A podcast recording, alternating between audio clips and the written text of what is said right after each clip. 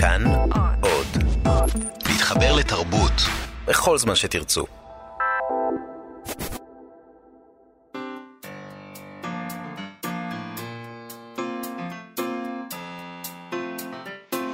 מה שכרוך עם יובל אביבי ומה יעשה לה. שלום, צהריים טובים, אנחנו מה שכרוך בכאן תרבות, תודה שהצטרפתם אלינו, אה, ניתן להאזין לנו ב-104.9 ו-105.3 FM, וגם ביישומון כאן אודי, שזמין בחנויות האפליקציות השונות, עדיין בחינם. מהרו, כי מחר זה פתאום יכול לעלות כסף. לא, אה, לא, פתאום? זה אף פעם לא יעלה כסף. זה שידור אוקיי. ציבורי, זה נכון, חינם זה שידור לתמיד. ציבורי, זה תמיד יהיה חינם, אבל מהרו בכל זאת. באמת, זה מאוד נוח פשוט. אה, איתנו באולפן היום איתי סופרין ומיכאל אולשוונג, שעושים איתנו את התוכנית. שלום לכם, רבותיי, אה, ושלום גם לך, אדוני יובל אביבי. שלום, מה יעשה לה? היום אה, נדבר עם ערן ליטווין מכאן ג'. ערן ליטווין שלנו מכאן ג'. נכון. אה, הוא קרא את הספר החדש, היעלמותו של יוזף מנגלה, שהתחקה אחר מסע הבריחה של הרופא הנאצי המתועב אה, אחרי אה, מלחמת העולם השנייה. לא הצליחו לתפוס אותו. הוא מת בטביעה ברחצה, ונשאל אותו אם הספר מצליח לחדש על הנושא הזה. זאת אומרת, כתבו על זה, על הכישלון בלתפוס אותו ועל הבריחה שלו. ולפחות על פי הכריכה של הספר, זה מתואר כזה מין ספר מתח שכזה, זה כמעט מבלבל האם זה ספר עיון או ספר פרוזה. נשאל אותו על כל העניינים האלה. נדבר גם עם אילי גרין, צייד הספרים שלנו, מחנות הספרים המשומשים מהאחים גרין, על uh, עוד פרשייה מעולם אספנות uh, הספרים. אבל נתחיל בהספד. Uh, המשורר ישראל הר נפטר לפני עשרה ימים בגיל 87, והמשורר אורי הולנדר כתב עליו בהארץ. הספד מאוד יפה. מאוד יפה. אה, הוא מצטט שם את אה, ישראל הר שכתב כך: האגדות כולן כבר נהיו, רק אני עודי בדיה. זה מתוך אה, ספרו הראשון מ-1962, ולדברי אה, אורי הולנדר, לכל אורך שנותיו ועד מותו הגשים הר, הלכה למעשה, את חזונן של שתי השורות האלה, והוא כותב כך: המבקשים לבק... למקם את שירתו של ההר, שירתו החידתית, הנפתלת, הפוסקת את פסוקיה בלשון סתרים אישית, בין תחנותיה המקורות של השירה העברית החדשה, יגלו בנקל כי דוברו של ההר, או הסובייקט שהופיע תדיר בשיריו, הוא ההלך, שגם אלתרמן בכוכבים בחוץ, וגם זך בספרות בלי עולם, שרטטו את קווי דמותו, אך כשלו במלאכת גילומו השירי, איש איש וסיבותיו עמו. הלך זה אומנם דאה וכאב, אך לא היה סנטימנטלי, וידע שוב ושוב לעשות את המעשה הפשוט כביכול, שאלתרמן וזך גם יחד יכלו לו, רוצה בליבם לנגוע. הלך אביוני זה נגע בלב הדברים, בליבם של רכיבי הקיום הסובבים אותו. פעם אחר פעם מופיעים בשירתו של הר ביטויי הגשמיות והגופניות, בדרך כלל בצורתם הגולמית ביותר. רעב, צמא, מכאובי גוף, תעניות נפש. לצד התבוננות כמו ילדית בכל אלה ומשיכה עצומה אל הראשוני, הקסום, החושני והחושי, וגם אל הגרוטסקי, אל המשעשע במוזרתו, במוזרותו ואל המאיים. אה, כתיבה תחת השמיים, כך כינה זך את כתיבתו של ההלך היוצר הזה, ומובן שאסור היה לקרוא לו הלך. אה, במסתו ספרות בלי עולם, כלומר כתיבה המצליחה להישיר מבט הן אל העולם, הן אל, אל האדם. הר הצליח לעשות זאת משום שדוברו השירי היה בדיה, כלומר מי ששיקע עצמו בעולם התופעות והגדיר עצמו מתוכו ולא מחוצה לו. שירתו גם התקיימה תחת השמיים, במובן זה שיסודותיה הרליגיוזיים ניכרים לכל. לשונו של הר יונקת מן המקרא, מלשון חז"ל ומן החסידות, ומשרתת בדרכה הדאובה והמבודחת חליפות את סיפור המעשה. סיפור חיי האביון, שמטרתו המוצהרת היא להשאיר תעלומות בעילומן. להצהיר על קיומו של סוד, ולא לפענחו. המבקשים למקם את חייו הבלתי שגרתיים של ההר עצמו בין תחנותיו השגרתיות של מהלך חיים, יגלו בנקל כי חוקיה של הבדיה היו תקפים גם בחייו ולא רק בשיריו. דמותו האקצנטרית אביונית, שלראשה קסקט ומשקפי שמש שחורים מכסים את עיניה ושפם ג'ינג'י, או ג'ינג'י לשעבר, מזדקר מתחת לאפה. דמות זו נשאה את תרמילה ברחבי תל אביב, בכל אותם עשורים שבהם הייתה תרבות עברית. וחדלה לשוטט עם תרמיליו עם נשקה האישי, הקיסם, שפוצץ את בלוני הווייתם של רבים מיושבי קריית ספר. הר לא היה אביר מסדר המסופמים הדוהר על סוס הדיקט שלו אל ממלכת, אל ממלכת פומפיות עלומה. הוא היה הלך אמיתי גם בחייו. כאותם רהיטים נודדים של חברו הקרוב יוסל ברגנר. הוא היה אדם שהנסתר שבו זעק משפמו ונשאר חתום בשני קצותיו. אף שנדמה לעתים כי הר הוא דמות שחרגה ממחזה, ממחזותיו של ניסים אלוני, ידיד נפשו, למעשה הר הוא זה שנכנס לאחדים ממחזותיו של אלוני, ובייחוד להקלה בצעד הפרפרים, דמותו של אותו צעד פרפרים עוצבה כמדומה בהשראתו של הר. שני ידידים אלה של הר, אלוני וברגנר, מימנו את הופעת ספר שיריו הראשון, רכשו לו כמתנת יום הולדת את מכונת הכתיבה שלו, וזכו לימים לתמורה נאה בדמות שני חצאי שפמו, שהוטמנו בשתי קופסאות גפרורים. מהמם. אה, הולנדר מספר בהספד שישראל הר אהב את חבריו באצ"ל ושנא משוררים אמיתים, אומנים, חוקרים ובייחוד מגיהים. הוא קילל פרופסורים בעת פגישה מקרית ברחוב ובעת פגישה מתוכננת מצידו בפתח ביתם, ואף על פי כן דרש מהם לרכוש את ספריו. הוא מספר גם ששתל שגיאות מכוונות בכתבי יד שהביא לדפוס בשלב העתקי השמש. בבית הוא היה עורך קפדן מאין כמוהו, ידען מופלג ובעל יד מזהירה להשבחת כתבי יד. אתה בלתי נסבל, ג'ינג'י, אמר לו פעם יוסל ברגנר, איך אתה סובל את עצמך? והר השיב, אני ישן. על מפעלו כעורך ספריית תרמיל צריך היה הר לקבל את פרס ישראל, כותב הולנדר, אבל הוא לא זכה לכבוד הזה. הוא מצטט אותו כמי שאמר, את הפרסים קחו לעצמכם ואת הכסף, אני. עוד הוא כותב, עולמו השירי העני, נכחם ורב הקסם לא זכה מעולם להתעניינות מיוחדת או להתייחסות מחקרית ראויה. פנינה ספרותית זו לבטח תתגלה ברבות השנים, לאותם ישראלים בודדים שעדיין ידעו קרוא וכתוב.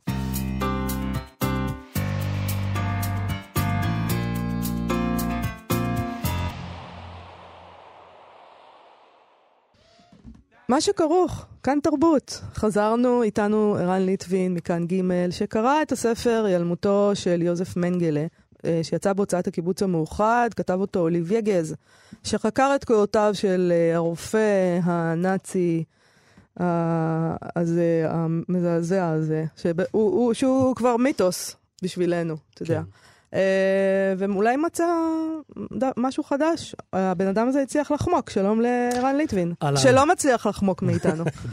אה, אגב, זה בספריית פועלים יצא, ולא בעם עובד. כן, הקיבוץ המאוחד, ספריית פועלים, נכון. אז אה, כן. אוקיי, אז מדובר בספר מאוד מעניין, שהאיש שכתב אותו, אוליביה גז, הוא עיתונאי.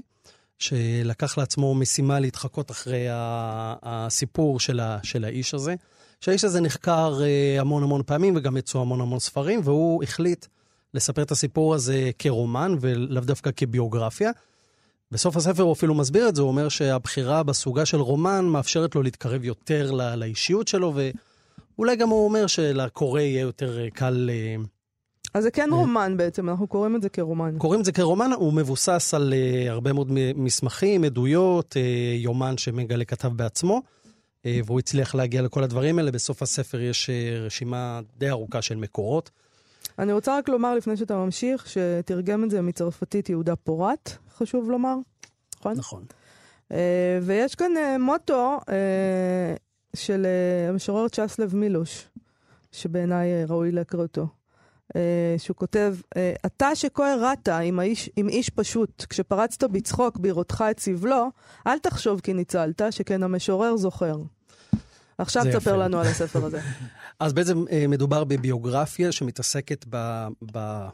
נגיד 30 שנה האחרונות של האיש הזה, מנגלה, מהרגע שהמלחמה מסתיימת, הוא בורח, אה, מוצא מקלט אה, בדרום אמריקה, הנשיא חואן פירון בארגנטינה מחליט לפתוח את השערים שלו לנאצים שבורחים, והוא נותן להם להיכנס, והם באים בהמוניהם. ומנגלה מגיע לשם, והוא מאוד מאוד מבוהל בהתחלה. הוא רגיל למעמד מאוד גבוה, עם משפחה מאוד מאוד עשירה של אה, מכשור חקלאי, והוא צריך להתחיל להתחבא כמו אחרון הפושעים אה, בזהויות בדויות ובכל מיני כפרים. והאיש הזה אה, מקפיד על סדר יום מאוד מאוד מוקפד, הוא מקפיד ללכת עם כובע כדי שלא יזהו אותו, הוא הולך ומאמץ פרנויה מאוד גדולה מהפחד שיתפסו אותו. הוא נפגש שם עם נאצים אחרים שמגיעים, והם אה, ביחד מתק... סליחה, מטכסים עצה מה, מה עושים. הם רואים מה קורה בגרמניה, גרמניה נפתחת לעולם, מצטערת על מה שקרה, והם הם אה, לא שם? הם לא אומרים לעצמם מה עשינו? בכלל לא. זאת אוקיי. אומרת, אה, מנגלה עד, עד הרגע האחרון אה, מאמץ אה, וחי את, ה, את התורה הנאצית, ומאוד מאוכזב מהחברים הרופאים שלו שנשארים בגרמניה, עושים המון כסף, ופשוט אה, המשיכו הלאה. אה, והוא אה, גם פוגש את אייכמן בארגנטינה, וכשנודע לו שתופסים את אייכמן ושהוא, אה, ושהוא נתלה, הוא ממש ממש מזדעזע ונכנס לפרנויה מאוד מאוד קשה. אה, ומנגלה מנהל יומן, שבו הוא כותב גם על, על הילדות שלו וגם על על פועלו. והוא כל הזמן, אנחנו עדים לבן אדם שמנסה להתמודד עם מה שהיה, מאוד מאוד מצדיק את מה שהוא עשה, שום צער ושום שום חרטה אין בדברים האלה. אה, נוצר קשר בינו ובין הבן שלו, שהוא לא ראה כמעט בילדות, והבן מאוד מאוד רוצה לאמת אותו מול הדבר הזה, ושואל אותו, תגיד אבא, תספר מה היה שם. והאבא לא מוכן, הוא לא, הוא לא משתף אותו באמת, הוא רק אומר לו, זה מה שהיינו צריכים לעשות, אה, אנחנו הגזע ו- וכל, וכל הוא ממשיך הסיפור הזה. הדבר הזה, כן. והבן לוקח את הדברים וחוזר, והקשר ביניהם בעצם ניתק עד שהוא, עד שהוא נפטר. אה, וקורה דבר נורא מעניין שהמוסד, סליחה, המוסד אה, בהתחלה, אחרי שתפסו את אייכמן, מאוד מאוד אה, רוצה להביא את מינגלה, שהוא בעצם סמל לשיא הרוע אולי, וההצלחה של להביא איש כזה למשפט ו- ולעונש מוות עומד בראש סדרי העדיפויות של ראש המוסד. אבל אז כל מיני עניינים מדיניים נכנסים, נכנסים לתוקף, בעיות צבאיות עם סוריה ומצרים, והמוסד יורד מזה. וזה אחד הדברים ש, שגרם לזה שאולי לא הגיעו למנגלה. אה, יש כל הזמן בלשים שמחפשים, כל הזמן אנשים שמחפשים אותו, יכול להיות שזאת הפרנויה שלו, וגם יכול להיות שזה אנשים אה, שהבינו שיש פרס כספי על ראשו.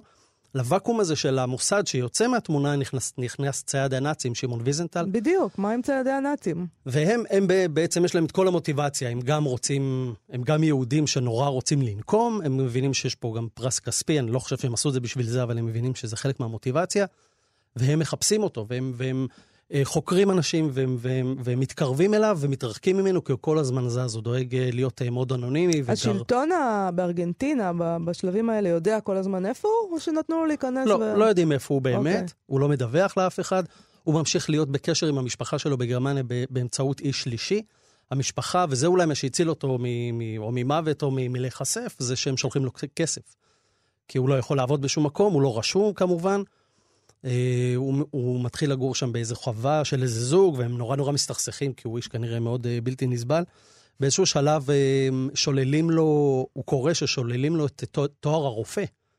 בהיעדרו. אומרים שאחרי שאנחנו יודעים מה שהוא עשה, האיש הזה לא יכול להיקרא רופא, זה כמובן מאוד מאוד מכעיס אותו.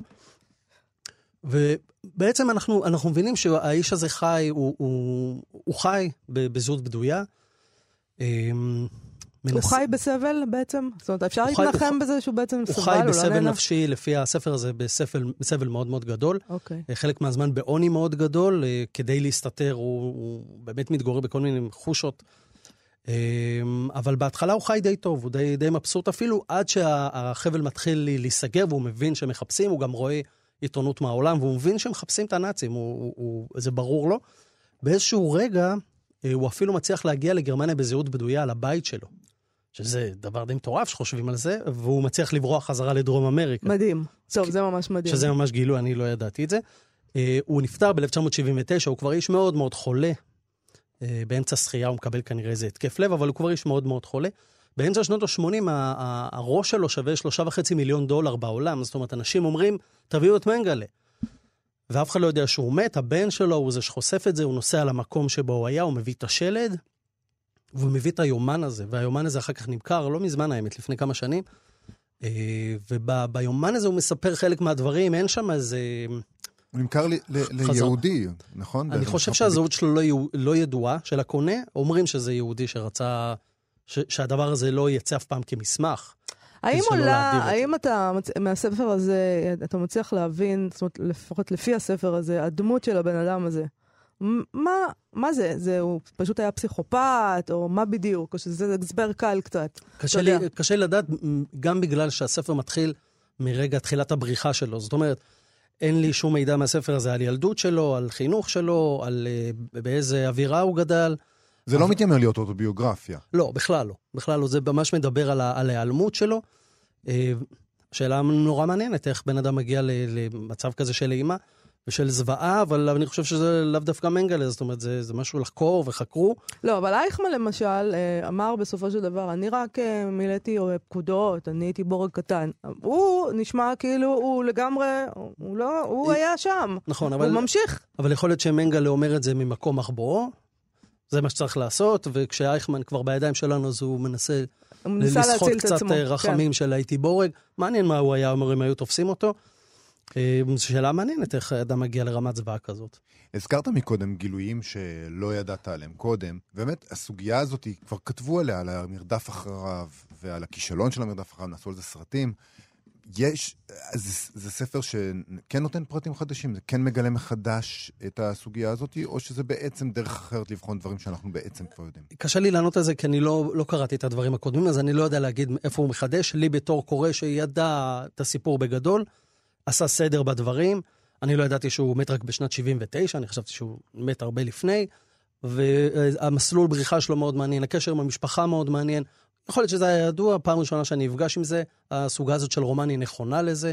זאת הייתה השאלה הבאה, זאת אומרת, ההחלטה מצוין, לעשות את זה... מצוין, זה, זה, זה סוחף, זה כיף לקרוא, זה מעניין מאוד. יש כאן את כל החומרים של סרט מתח הכי, הכי מעניין שיש, אני חושב שהוא עשה עבודה מצוינת. יפה, אז אתה ממליץ. נכון. אוליביה גז, היעלמותו של יוזף מנגלה, ספריית הפועלים אה, מצרפתית, יהודה פורט. תודה, תודה רבה לך, ערן ליטבין שלנו.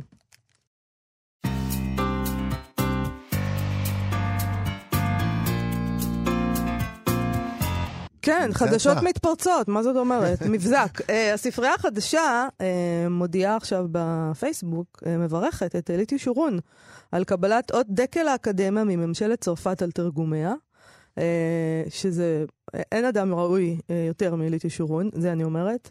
מה שהם אומרים, הספרייה החדשה זה כך, מתרגמת נפלאה שזכינו לעבוד איתה לאורך שנים רבות, וגם להוציא לאור את ספר הרעיונות שלה, איך עשית את זה. אלית תרגמה לס, אה, לספרייה החדשה חמישה כרכים של בעקבות הזמן האבוד, ואת הטרילוגיה של בקט, והיא בין המתרגמים שהותירו חותם בעבודתנו. אה, היא הותירה חותם בכלל בספרות, אני יכולה לומר, ואני גם יכולה לומר שאימא שלי כל הזמן אומרת, מה קורה עם התרגום של ה... בעקבות כן. הזמן האבוד, עם הכרך הבא? אולי תבדקי. ואני אומרת לה, מה, מה, אני... להתקשר לאליטו שורון ולהגיד לה מה קורה, אימא שלי מחכה, זה קצת מוגזם. אני בטוח שיש הרבה אנשים שכותבים לה ושואלים אותה מה נסגר, מה נסגר. אז ברכות חמות לאליטו שורון על אה, קבלת אות דקל האקדמיה מממשלת צרפת על תרגומיה, וזה מוזר קצת בעיניי, שהיא מקבלת אה, את אות דקל האקדמיה מממשלת צרפת, אבל עוד לא קיבלה את פרס ישראל. ואין ראויה ממנה גם לזה. אז, אז אפשר uh... גם לנצל את ההזדמנות ולשאול אותה, מה, מה עם הכרך הבא? מה, מה קורה? אה, כן, באותה הזדמנות. באותה הזדמנות. נתקדם. נתקדם. Uh, עכשיו איתנו גם צייד הספרים שלנו, אילי גרין, מחנות הספרים המשומשים האחים גרין. שלום אילי. אהלן. Uh, על מה אנחנו מדברים היום? אנחנו מדברים על תעלומת הכתר.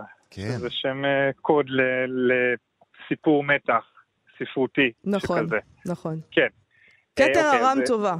נכון, לפני שבועיים אה, העלינו את זה כשדיברנו על פקסמיליות. אה, סיפרנו קצת שכתר הרם צובה זה בעצם המסורת התנ"ך המדויקת ביותר, הספר המדויק ביותר, שנכתב במאה העשירית.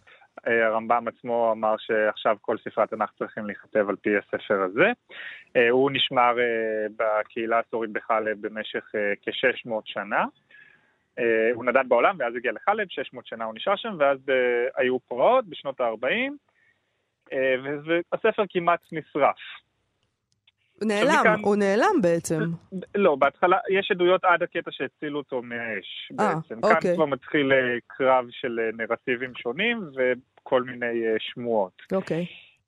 בגדול מה שקרה זה שהרב של הקהילה הציל אותו מהאש, ואז אומרים שבן צבי התערב, נשיא המדינה, ואמר תביאו לי את הספר, אה, והוא נדד במשך כמה שנים, ובשנות ה-50 הוא הגיע לישראל. בתוך מכונת כביסה, ל... לא? ב... כן, אומרים שזה הגיע בתוך מכונת אה, כביסה על ידי מבריח. אה, יש עדויות שזה היה אצל סוחר גבינות. אה, לא ברור עד עכשיו מה קרה, כי הספר הגיע חסר. בעצם במקום 487 עמודים, הוא הגיע עם 297 עמודים. אוקיי. היו חסרים כ-100 עמודים. עכשיו השאלה היא האם הוא הגיע ככה או לא. בדיוק. אף אחד לא יודע בעצם האם... הוא, במהלך שהותו בישראל הוא היה שבועיים אצל ראש הסוכנות היהודית, אחר כך הוא נדד לבית כנסת של קהילת חלב בארץ ישראל, היה גם לפי דעתי קרב משפטי שהתנהל בין המדינה לקהילת חלב בישראל, שבעצם טענו שהם צריכים לשמור אותו, בעוד שהמדינה אמרה שזה צריכה להיות, אה, זה נכס אה, ישראלי. אה, ואף אחד לא יודע מה קורה עכשיו עם העמודים החסרים. עכשיו, במהלך השנים צצות עדויות כל הזמן על אברכים שבאים ומנסים למכור עמודים בודדים של הספר. אברכים. כן. Mm-hmm. עכשיו, גם אני בתור סוחר ספרים, אה, מדי פעם מקבל מיילים או, או כל מיני עדויות, אה, בדרך כלל זה במייל, ממישהו אה, שרואים שהוא השתמש בגוגל טרנסלייט. הוא אומר, יש לי מספר עמודים עתיקים, אולי זה מהכתר, אם אתה רוצה לקנות, תעביר כסף לכאן ולכאן, לחשבון הזה. זה נשמע כמו הגרסה לאספני... העוקץ הניגרי. כן, הנסיך הניגרי, גרסת האספנים. לגמרי, זה קורה, זה באמת קורה. יש לך ביטקוין. לגמרי. זה כמה פעמים, בדרך כלל זה מישהו מארצות ערב, נראה לי סוריה או, או ערב הסעודית, הוא אומר, הגיע אליי, התגלגל אליי, שולח תמונות של uh, משהו שנראה כמו קלף שרוף, mm-hmm. עם מספר אותיות, בדרך כלל אפילו זה לא אותיות עבריות, אני מניח שהם לא, יודעות איך, איך הם לא יודעים איך אותיות עבריות. אפילו לא יודעים איך לזייף את זה, נכון, באמת, קצת כן. מאמץ, חבר'ה. כן, ו... ועכשיו נעשה סרט בנושא, חוקר אה, שב"כ אם לא טועה מושג, אני לא זוכר, הוא, הוא uh, ניסה להתחקות בעצם, הוא ראה בעצמו את, ה, את הספר כשהוא היה בחלב כשהוא היה קטן, והוא ניסה להתחקות, הגיע עד לארגנטינה, לרב עצמו שהציל את זה מהאש, הגיע לסוחרים שהביאו את זה במכונת כביסה, והקטע שעד היום אף אחד לא יודע. עכשיו, יש שמועות, הכל רק שמועות. יש שמועות שמישהו פעם קנה את דף אחד ב-100 אלף דולר. ומה? זהו, אין לזה ביסוס. אה, זה רץ כאילו אוקיי. ביניכם, אתם האספנים, יש איזה סיפור על מישהו שקנה דף ב-100 אלף דולר, וזהו, זה הפרטים שאתם יודעים? כן, זה כמו שיש, אה, זוכרים שדיברנו על אינקנבולות, שזה בעצם ערש הדפוס, זה הדפים הראשונים של, ה, של הדפוס, אז מדי פעם, היום כבר נורא נדיר למצוא ספר שלם שהוא מדפוס mm-hmm. וכשמוצאים משהו, מוצאים דף בודד. בעצם. כן. זה כמו הגביע הקדוש של סוחרי הספרים. איך יודעים אבל, נניח שנופל לידיך באמת איזשהו דף אחד של מישהו שטוען שזה זה. הולכים למומחה שצריך לבדוק. אני מעריך שאי אפשר לדעת בלי לחשוף את עצמך. כי ברור. ברגע שאתה הולך למומחה זה... זה... אבל אני... גם הכתב של הכתר הוא כתב מאוד ייחודי, זאת אומרת, אפשר להשוות את זה אולי? אה, כן, אפשר להשוות לפקסימילי עצמה. אבל אפשר גם לזייף את זה. נכון. בדיוק, עדיין. אני מניח שרק המומחים... צריך מומחה, ברור. לערוך את זה, ולכן גם לפעמים אה, אני נוטה לפקפק בשמועות שהדפים צצים. אם עכשיו, הם נמצאים אח... איפשהו... אחת הטענות הייתה שהוא באמת הוא הגיע כשהוא חלקי מאוד, והטענה האחרת הייתה שהוא הגיע יותר שלם, ושאנשים בישראל פשוט לקחו לעצמם אזכרות מתוך העניין הזה. זה נכון, רוב, רוב הטענות הן... שבעצם הדפים החלו להיעלם אחרי שהוא הגיע לישראל. בדקו בבית של משה דיין, לראות מה קורה, מה הולך שם בבוידר. האמת שזה באמת אה, כיוון מאוד סביר. זאת אומרת, האנשים האלה לקחו לעצמם כל מיני דברים אז. אז אתה יודע. כן, כמו לקחת מגבת מבית מלון. בדיוק. לקחת דף. תגיד, נניח שבאמת מגיע דף כזה, ועושים לו אותנטיקציה, וזה מתגלה כדבר האמיתי, מה השווי של דף אחד כזה? אה, יש את ה... אני, אני רוצה לא להגיד, יש את הסרט הזה שעל, על הכתר, כן. אה, בכאן 11. נכון. ושם נכון. מדברים אה, כמעט על ההתחלה עם המומחה, איפה שהכתר הזה יושב, במוזיאון, נכון זה נמצא? כן. והמומחה כן. הזה אומר, אין לזה, מה זאת אומרת כמה זה שווה? אין לזה... אין לזה. מה פתאום? גם מן לא- הסתם... גם לא נוכל לדעת מעולם, בגלל כי ברגע שזה יוצא למכירה, המדינה תגיד, הלו, הלו, הלו, הלו. בצדק, כמובן. אני מצטערת, אני בצד של המדינה, וזה די נדיר. אני לא, נהייתי שמרנית עם הגיל, אגב, באתר של כאן 11, אם אנחנו כבר מזכירים את הדבר הזה, יש אפשרות אה, לצאת למשימת בילוש אינטראקטיבית אחר הכתר. יש שם איזה לינק כזה למשימת בילוש, לא רק לראות את תגיד, הספר אילי, עצמו. תגיד, אילי, נכון. קודם כל אני ממליצה לראות את הסרט ולהיכנס למסע בילוש, והאמת שאם אני הייתי נגיד אה, יורשת עשירה, ולא הייתי צריכה פשוט לעשות כלום, והיה לי משעמם, או לאו דווקא משעמם, אז אני הייתי נכנסת לדבר הזה. כן? זה, כן, זה מאוד מאוד מעניין. זה מאוד מרתק. אני... זה לגמרי. יותר טוב מכל סדרת uh, מתח, ואני רוצה לדעת, אתה, יש לך תיאוריה מה קרה? בדיוק. מה אתה חושב? אני חושב שזה נמצא אצל אה, אספנים, אה, אספנים בארץ או בעולם, שפשוט מעולם לא יגידו את זה. באמת? איפה זה עוד יכול להיות? מישהו אולי זה. נשרף, אולי זה, אולי זה, אתה יודע, נקרע, העבירו את זה בתוך, בתוך, אה, או בתוך אה, שק גבינות, או בתוך מכונת כביסה, אני לא יודע מה. ואתה יודע, טיפל בספר הזה, טיפל בספר ביראת קודש. אין סיכוי שאיכשהו הספר יתגלגל במקום שבו נתלשו דפים, או זה, כל אחד ידע מה הוא מחזיק ביד.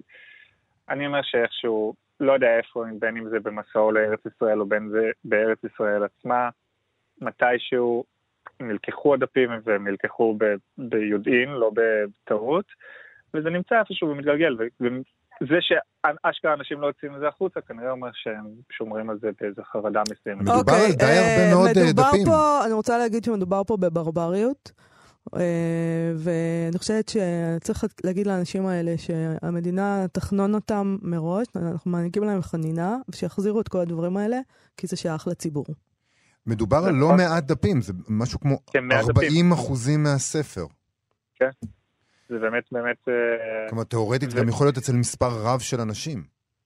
כן, וגם אה, זה, זה עובר על מספר, אה, כלומר, על מספר ספרים של התנ"ך. כמה דפים מבראשית, כמה דפים משם, כלומר זה... זה לכן דופק את- אני דופק את מעריך שזה לא הרצף. בטעות. כן, זה דופק את הרצף לגמרי. תגיד, אני יכול לשאול אותך שאלה גסה ממש? כן. אני נניח שמגיע אליך דף כזה, וזה הכל מאוד מאוד שחור, ויש קונה, והכל מתחת לשולחן, ולא ידעו לעולם, ויש איזה ככה, לא. איזה גזירת קופון עסיסית מאוד. בחיים. אני לא. בחיים לא, בחיים לא, אני לא. שמח לשמוע. למה לא? כן, אני- למה, למה, למה? למה לא? כן. כי זה- א', אני לא אתעסק עם רכוש גנוב, זה לא חוקי. אוקיי. דבר שני, אה, הדבר המוסרי לעשות פה זה להודיע למדינה, ולהחזיר את זה למדינה. החזירו את הכתר בבקשה. קדימה. כן. כל אלה שמחביאים אותו בבוידם, לצאת, אנחנו נסלח לכם. רק תחזירו. אילי גרין, בעיל- בעילום שם. בעילום שם, אפילו. נכון. נשים תיבה כזאת. אה, תשלחו את זה לתאגיד השידור הישראלי. למה יעשה לה בתאגיד השידור? אני כבר יודע מה לעשות עם זה. האמינו לי. אילי גרין, תודה רבה לך על השיחה הזאת. צעד הספרים שלנו מחנות הספרים האחים גרין. תודה. בכיף. להתראות.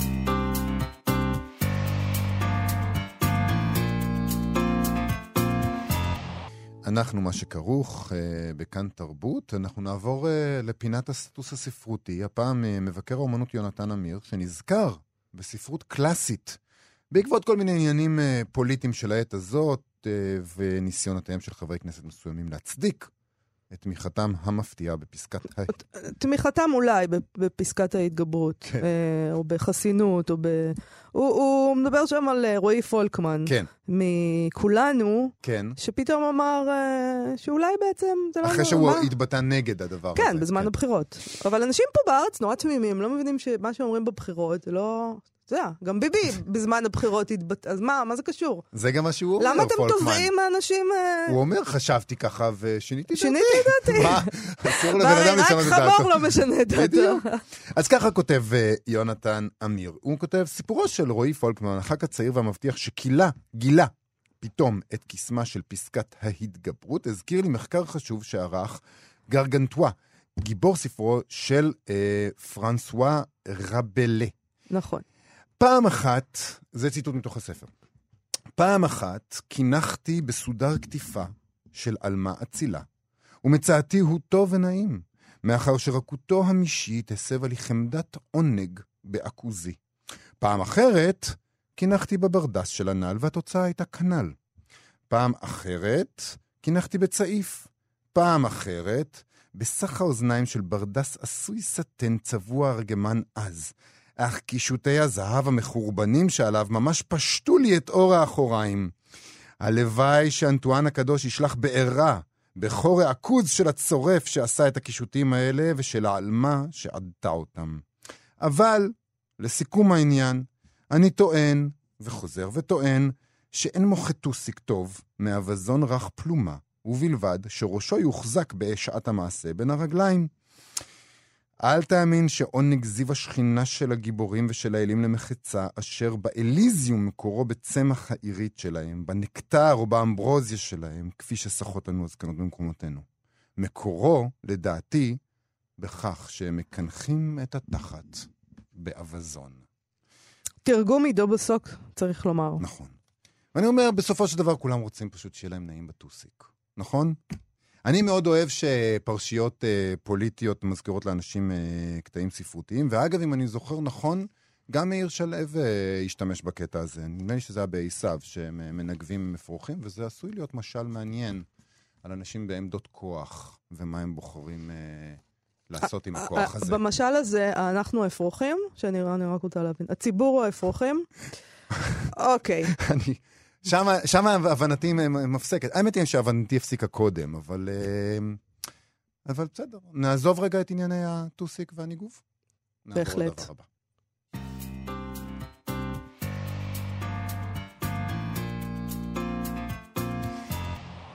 נעבור uh, לפינת ביקורת הביקורת. Uh, נדבר היום על ביקורת שכתבה גפי אמיר במוסף ספרים של הארץ בסוף השבוע, אבל לא על ביקורת כולה, אלא על הפתיחה שלה. Uh, היא כתבה על ספר הביקורים של ניבה רטנר, ספר שנקרא uh, בית האושר. גפי אמיר חושבת שהוא נהדר, היא כותבת עליו כך. Uh, רטנר כותבת ספרות קלאסית שנדרשת לשאלות קלאסיות שמעסיקות את מספרי הסיפורים. שזה על הספר עצמו. בפסקאות הפתיחה של הביקורת היא מעלה סוגיה כוללת יותר. מה הסיכוי שיש לסופרת ביקורים מצוינת בעיניה, כמו רטנר, לקבל את תשומת הלב שמגיעה לה? נכון, היא, היא כותבת כך: עמוד הפייסבוק שמקדם את בית האושר, קובץ הסיפורים הקצרים והמצוינים שכתבה ניבה רטנר, סומן מאז שנפתח באוגוסט 2018 ב-166 אגודלים מונפים, מה שנקרא לייקים, אה, הירואיים כמו אצבעו של הילד ההולנדי בסכר. כידוע, מדובר בבדיה ספרותית. הילד האמיץ, האנס, בלם באצבעו שיטפון רק בסיפור ילדים שנכתב לפני 151 שנה, וכמו רועת החתולים או הקוסם שהפך קש לזהב, גם הוא כנראה לא התקבל על דעתו של שום ילד פורטנייט עכשווי. אבל באותו קסם מוזר שיש לסיפורים, לרגע קצר ומגוחך, בסתיו 2017, התגשמו פתאום האגדות למוטציה אמיתית. כשמספר בלתי נתפס, סליחה, מספר. כשמספר בלתי נתפס של אצבעות לייק ושיתופים הציף את הרשת והפך את טיפוס של חתולים, cat person, סיפור בינוני, שדיברנו עליו כאן, כן, יובל. יותר אה, לא, מפעם אחת. בדיוק, יותר מפעם אחת. סיפור בינוני בעיני גפי אמיר, בעל מומנטום מושלם שנתפס בניו יורקר, לשיטפון ויראלי, ואת המחברת קריסטיאן רופיניאן, עד אז אלמונית לסופרת, שהוצאות הספרים המובילות בעולם התחרו על חוזה עימה. הזוכה, אחת ההוצאות הבנות של סיימון ושוסטר, שילמה לרופיניאן מקדמה של 1.2 מיליון דולר. התוצרת, אתה יודע שאתה רוצה את זה, קובץ סיפורים בינוני בקושי, יצאה בינואר האחרון וכבר תורגמה לעברית. תרגום, בתרגומה של קטיה בנוביץ', ידיעות ספרים, אחוזת בית. זאת אומרת, היא מספרת לנו, היא מראה לנו שהלייקים, ניבה רטנר קיבלה 166 לייקים, על אף שהספר שלה טובה. מעולה, לעומת רופיניאן שקיבלה אה, מיליון דולר, על אף שהספר שלה גרוע. והיא ממשיכה, איזה סיכויים בכלל? משאיר מרחב כה מיינסטרימי, קפריזי, קולני ותלוי בון טון ופופולריות לספר ביקורים צנוע, נבון ומורכב, בחתימתה של כמעט אלמונית כמו ניבה רטנר, עיתונאית לשעבר ועובדת סוציאלית בהווה. עגול לשון שחור גחון, מין צפרדע נחלים על סף הכחדה, היא בעלת סיכויי הישרדות טובים יותר. קצת אה, מתיש עניין המטאפורות, ילדי פורטנייט וצפרדעים בסכנת הכחדה, לא? אי אפשר פשוט להגיד שאין אבל- לה סיכוי כאילו כל כך טוב? אה, אבל אה, למדתי שיש דבר כזה עגול לשון שחור גחון. אתה נכון. ידעת? אה, לא, אני מודה אוקיי. שלא. אה, אז- בסדר, אז אני מקבל את זה. גם, גם למדנו פורטנייט וזה, גם זה לא לגמרי הייתי סגור על מה זה, עשיתי גוגל. לא, נסיים, לא, רגע, רגע. בוא, בוא רגע. אתה באמת לא ידעת מה זה פורטנייט? ידעתי שזה משהו, עשיתי גוגל. לא, אתה לא אמיתי. יש הגזמה בדבר. אתה לא יכול לבוא בטענות יודעת- לאחרים כשאתה לא יודע מה זה פורטנייט. יש, זה מוגזם. אני לא יודע כמעט כלום, בשביל זה אני בודק בגוגל. לא, לא, לא, לא. פורטנייט, אבל זה, זה המגפה עכשיו. כזה, של... וזה, יש ריקוד רוצים- כזה? אה, את רואה שאת לא יודעת? זה לא ריקוד, פורטנייט זה זה, משחק, לכל אחת מהדמויות יש ריקוד אה, ספציפי, בסדר, נו. וכל הילדים עכשיו רוקדים את הריקודים האלה. אז אתה יודע יותר מה שאתה. אל עשיתי תשחק גוגל. אותה. עשית גוגל כדי לדעת מה זה פורטנייט. ברור, נו. לא הבנתי. בסדר. טוב, מס- נחזור לספרים. אה, היא מסיימת את הביקורת כך. מגוחך, אידיוטי, ועם זאת הגיוני שספר הביקורים הצנוע שכתבה רטנר חלף מתחת לרדאר. הוא ראוי לפחות לעשירית מההתקבלות והעניין שעורר, אתה יודע שאתה רוצה את זה. אבל זה אחד הנושאים המרכזיים שלו, של הספר. אם האישה הצעירה ומיוסרת בסיפור, קסם אליהם כנרת, זה אחד הסיפורים מהספר, הייתה מעוררת עניין וחמלה, היא לא הייתה דמות ספרותית משכנעת. ובכלל, ספרות טובה קיימת דווקא מכיוון, ואף שהכל כה מגוחך. ספרות טובה קיימת מכיוון שהכל מגוחך. כן. טוב, קודם כל, בוא נגיד שאולי זה התפקיד באמת של מבקרי הספרות, לספר לנו בדיוק את הדברים האלה, למצוא את מה שטוב, להצביע על מה שרע. נהדר, אה, היא עושה את תפקידה. ברור שהספרים שרוב האנשים בעולם הזה קוראים הם הספרים של ג'יימס פטרסון. אה, אגב, קריסטיאן רופיניאן היא לא הסופרת הכי גרועה בתבל. לא. אה, והנה עוד מעט שבוע הספר, יובל, אה, ומאזינים. אה, גבירותיי ורבותיי, לכו עם רשימה וקנו את ניבה רטנר ב- במקום את קריסטיאן רופיניאן, או את שניהם. שתיהן, תקנו את שתיהן. אגב, קריסטיאן רופיניאן, אה, אתה יודע, בעיניי זה היה סיפור מאוד מעניין. נכון. אני חושב שזה די מצער שמבקרת אה, בוחנת ספר לפי הלייקים שהוא סוחף בעמוד שלו בפייסבוק בישראל. כאילו, מה, מה, כמה לייקים זה כבר יכול לסחוף? מה הסיפור? זה אספקט מסוים של התקבלות בימינו, אבל זה מימד זעיר שהוא זר לביקורת הספרות. אם משהו נהיה ויראלי או לא, זה לא קשור לביקורת הספרות. המשוואה הזאת של ספר טוב שקיבל מעט לייקים לעומת ספר בינוני שקיבל הרבה לייקים, היא מיושנת. והיא נפוחת אליטיזם, וזה מוזר שאני אומר את זה, כי אני נפוח אליטיזם. אה, בעצם אלו שני... takes one to know one אולי. אקזקטלי. שני תחומים אה, שונים לגמרי. הייתי יכול לכתוב את זה בעצמי, אבל כיוון שמישהו אחר כתב את זה, אני מבקר את העניין. אז זה... יש לנו זמן לעוד דבר? בוא, בוא ננסה. בואי כן. ננסה להספיק.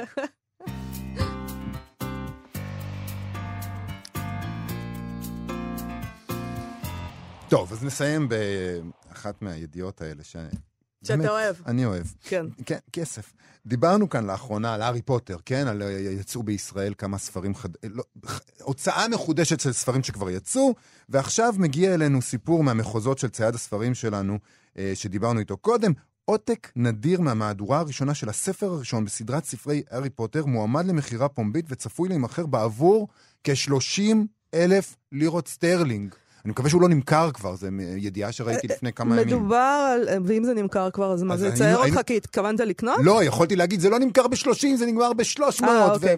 מדובר על עותק אה, משומש למדי שהיה בכלל בספרייה, והוא אחד מ-500 עותקים מההדפסה הראשונה ביותר של הספר. כלומר, בהתחלה הארי פוטר הודפס ב-500 עותקים, זה המשמעות של זה.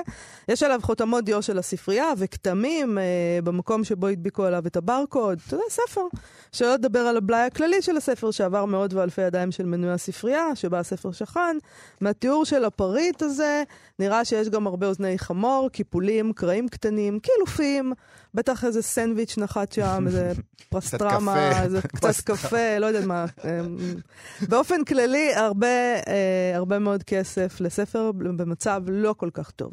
יכול להיות, דרך אגב, שהפגמים האלה כן משפיעים קצת על העלות שלו, על המחיר שלו, כיוון שהם אומרים שם בידיעה שקראנו, שלפני שנתיים עותק זהה, שהיה כנראה במצב קצת יותר טוב, נמכר לא עבור 30 אלף לירות סטרלינג, אלא עבור 60 אלף לירות סטרלינג. אז מסתבר שיש שיטה לגלות האם העותק שבידכם, אה, אם הוא באנגלית, אה, מאזינים, הוא אחד מהעותקים הנדירים והיקרים האלה. למשל, שימו לב, כתבו לעצמכם, בעמוד 53 יש טעות, כשברשימת הפריטים שהארי צריך לרכוש לרגל לימודיו בהוגוורטס, מקל הקסמים מופיע פעמיים. שערורייה. אז כך תדעו, לכו לבדוק את הדבר הזה. כמו כן, זה סימן, אה, יש סימן קצת יותר גדול, שם המחברת הוא ג'ואן רולינג, ולא ג'יי קיי רולינג, כפי שהיא הפכה להיות עד מהרה.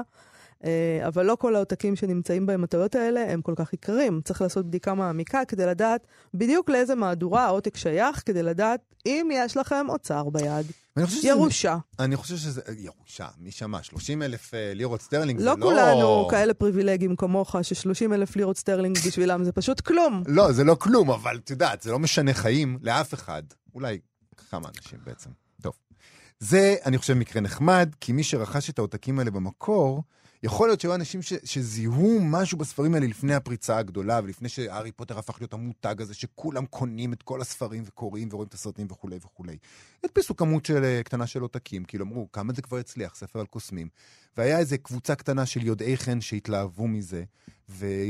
ו... והם אלה שהפיצו את הבשורה, שהתפשטה מהר ועמוק, ועכשיו הם הרוויחו, והם היי, היו... קפיטליזם זה דבר כל כך. נחמד. תשמע, אני לא חושבת שזה מה שקרה. לא? אני חושבת שזה פשוט גרסה מגוחכת, מה שהצעת כרגע. אה, ממש שרלוק הולמס. אנשים עברו בחנות והם קנו ספר והם לא זיהו כלום, הם קראו והם חיבבו אותו אולי ואולי לא, וזהו. החיפוש שלך אחרי ניסים קסומים קפיטליסטים שקוראים לאנשים רגילים, שהנה הייתה להם התגלות והם זיהו את הארי פוטר אה, כי הם early adapters, והכסף שהם השקיעו עכשיו חוזר אליהם ובגדול, זה פשוט... אה, זה כמעט חמוד, אבל לא. את מסירה את כל הקסם מעל העולם, אגב הארי פוטר. את לא מאפשרת לי להיות אופטימי ולהגיד לעצמי שיום אחד גם אני אוכל לקבל 30 אלף איך אתה יכול להיות early adapter שאתה נוהה אחרי אופנות? זה לא עובד ככה. וזה זמננו לסיים. אה, תודה רבה למיכאל אולשוונג ואיתי סופרין שעשו איתנו את התוכנית, ואנחנו נהיה פה שוב מחר. כאן עוד. להתחבר לתרבות בכל זמן שתרצו.